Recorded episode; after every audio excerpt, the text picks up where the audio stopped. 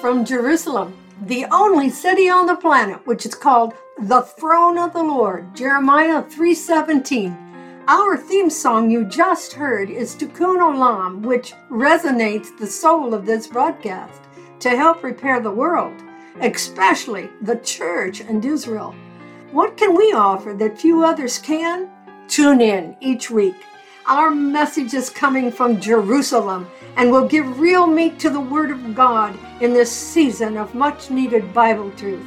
For the 1 billion Christians in the world, I would like to see this broadcast help you catch a glimpse of what you've been missing and to help you reconnect your faith to the missing link.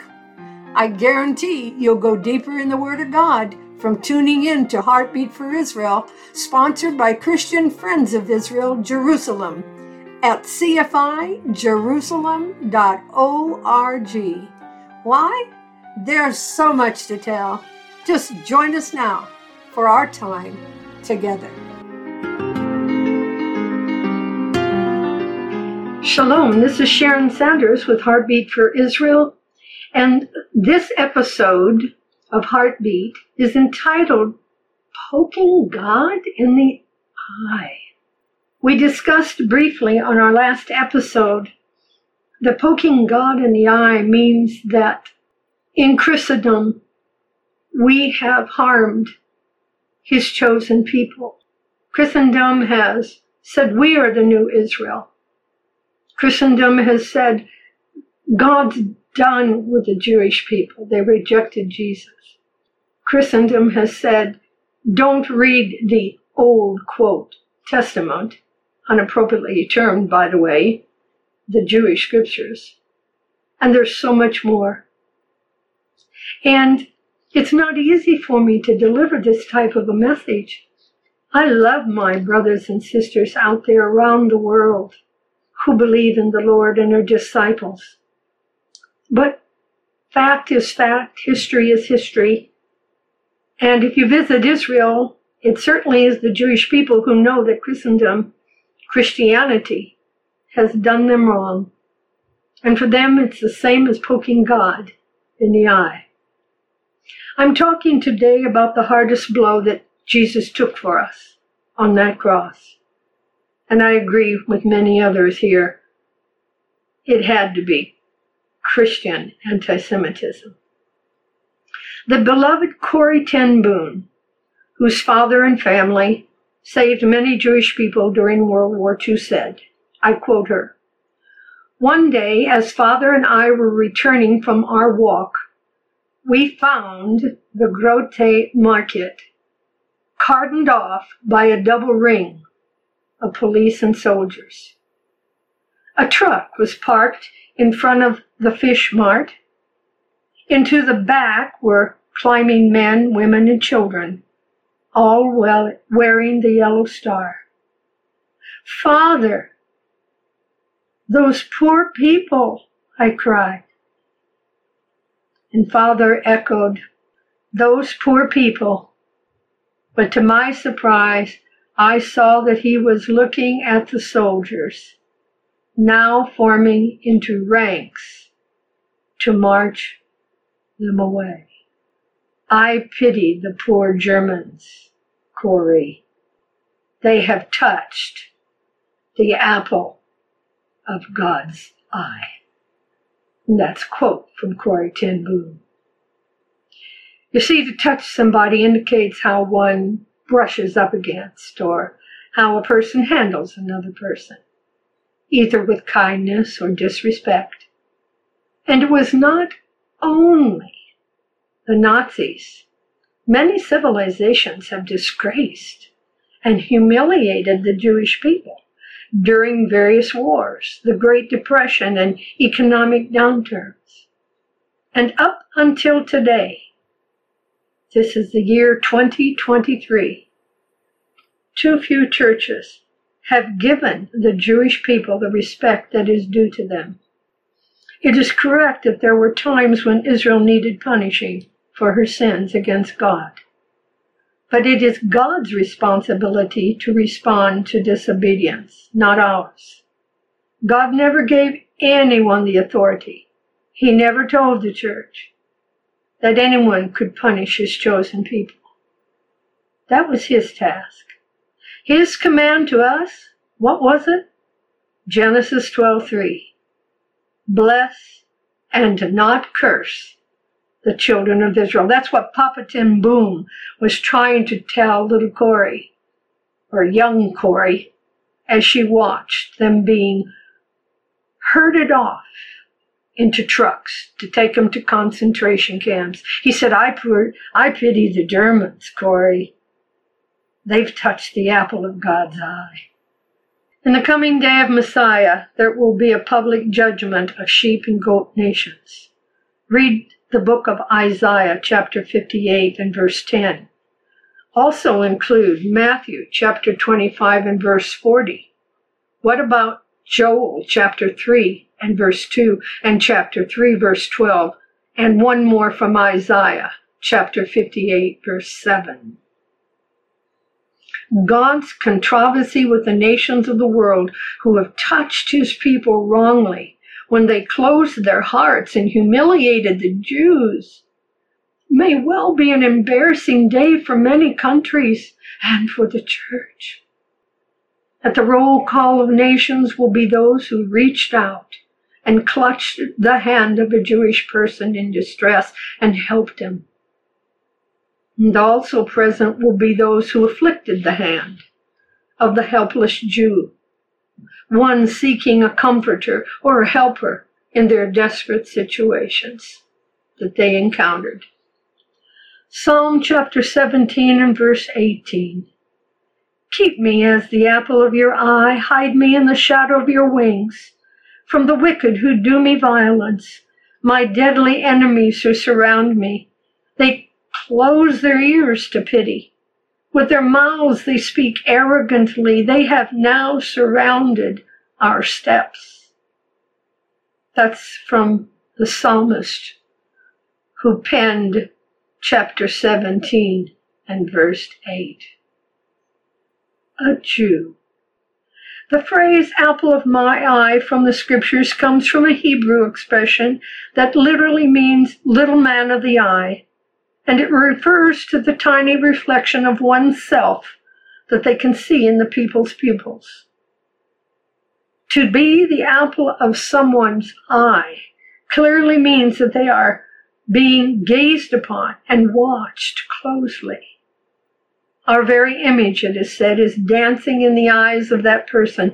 A young Orthodox man in Israel told me one day, You all poke God in the eye. In a way, he made it very clear that he was stating that Christians have slapped God in the face and broken God's heart. When they turned away, and they did for 2,000 years from his people, and did not reach out to help them when they needed them the most, especially during World War II, during the Holocaust. As Jesus, and his Hebrew name is Yeshua, for he's a Jew in the flesh, has stood in the shadows of the centuries, observing how Gentiles touched his people, I'm sure there were many times when he had to look away in sorrow as those who were carrying his name stabbed his people in the back and became accomplices in betrayal. I was with a Holocaust survivor one day and she said, Sharon, why didn't the Christians help us? They didn't have to love us, but they could have helped us.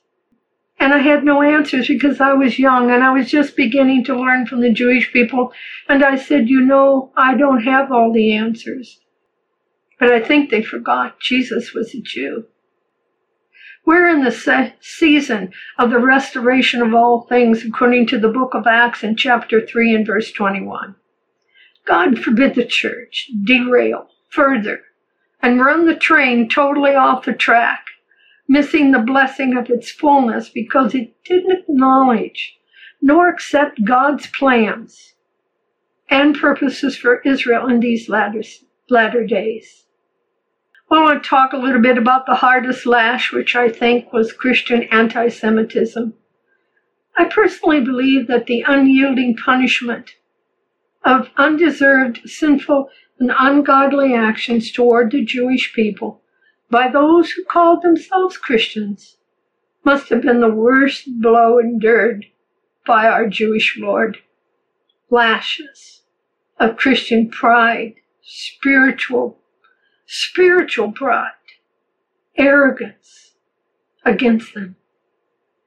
Just what driving force did the church follow to treat the chosen people the way they have for so long? For all intents, the historical church seems to have been carrying a chip on its shoulder for centuries. And the Jews were the victims. I, I learned long ago when I was very involved in the personal lives of survivors from Europe and the former Soviet Union that the one thing they did was to watch my eyes when I was with them. They saw that the eyes are the window of a person's soul.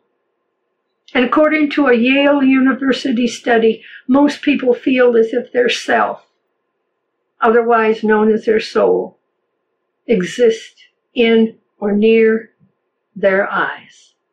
I have my own paraphrased rendition of the apple of the eye from reading the New Living Translation in contemporary English. Good news. Holman Christian Standard and International Bible. I have strong feelings for those who carried the Lord's name and reproach his name to his people. I'm so sorry they did what they did and represented Jesus in the wrong way. Because it was as if God said, Anyone who harms you harms my most precious possession, the pupil of my eye. Whatever you do to Zion, you do to me.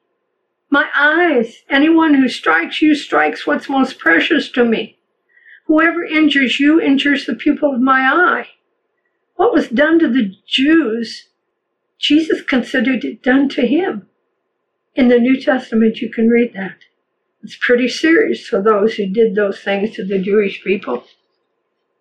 The theological anti Judaism of the church fathers repeated endlessly in medieval and Renaissance Reformation preaching was the far greater culprit, but because the church's preaching had long shaped the popular mind, a new phenomenon was able to come to birth modern Christian anti Semitism. Christians need to be aware of their almost total ignorance of Christian anti Semitism, the violence perpetrated against Jews by fellow Christians Visitors to the U.S. Holocaust Memorial Museum and other exhibits from the Nazi period have said, Why has no one told us of these things?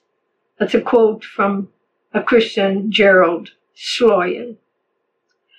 Well, my experience of living in Israel tells us that many of the hard feelings between Jews and Christians is a result of the decision by the church to call the Jewish scriptures the Old Testament. I had an Orthodox Jewish man stop by my office one day and said to me, Sharon, why didn't the Christians follow the Judaism of Jesus? Good question.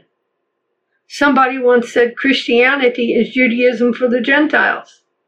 I wonder too why did countless names, locations, and pronouns get translated into Gentile terminology? And why wasn't there a clearer understanding of who's who in the New Testament? Are we talking to Jews? Or are we talking to Gentiles in these passages? When Christians stand together in church and sing, Our God reigns, it really troubles me. I love the song, but it's made crystal clear in God's Word that He identifies Himself with the Jewish people and calls Himself the God of Israel, not the God of the Gentiles. People sing the song because they like the melody and the rhythm, and believe deep down God has replaced Israel with Christianity. That song, which is so beautiful, brings us out. Replacement theology is a deceiving spirit, my brothers and sisters. It's a doctrine of demons talked about in the first chapter of Timothy, or First Timothy, rather, chapter 4, verse 1 and 2. Can this curse which remains upon the church ever be reversed? Only if tough decisions are made. Along with the command of the Lord in Genesis 12:3, I will bless those who bless my people, came the decision to make a choice. One becomes a blessing or a curse. And the Lord said, Choose blessing in the book of Deuteronomy, chapter 30 and verse 19. I have heard many Christians and even some Messianic Jews express the idea that we do not have anything to learn from the Jews or their dead legalistic religion, but they have everything to learn from us. A great brother, David Lazarus, reported this one day in Israel Today magazine. Further, David says that this elitist and exclusive attitude is not only denied fair and honest access to the true gospel of Jesus for our Jewish brothers and sisters, but it has stripped the church of much of her own rich heritage as heirs to the faith of our father Abraham. Well, this is part one of poking God in the eye, the hardest blow being Christian anti Semitism. I'm going to pick up next episode on how this all came about and how all of you out there, most of you, have never heard what I'm going to talk about on the next episode. And you might be the same as the brother who I quoted, Gerald, Gerald Sloyan. Why has no one told us of these things? That's why I'm here. That's why God has sent me after many years of living Israel in Israel today and learning from the Jewish people why there's so many misunderstandings between Jews and Christians. If you're searching for truth, we'll turn in next episode. I'd love to tell you more about how Christian anti-Semitism got off the ground and left the true words of Jesus behind. I'll see you next episode. Shalom, shalom from Jerusalem.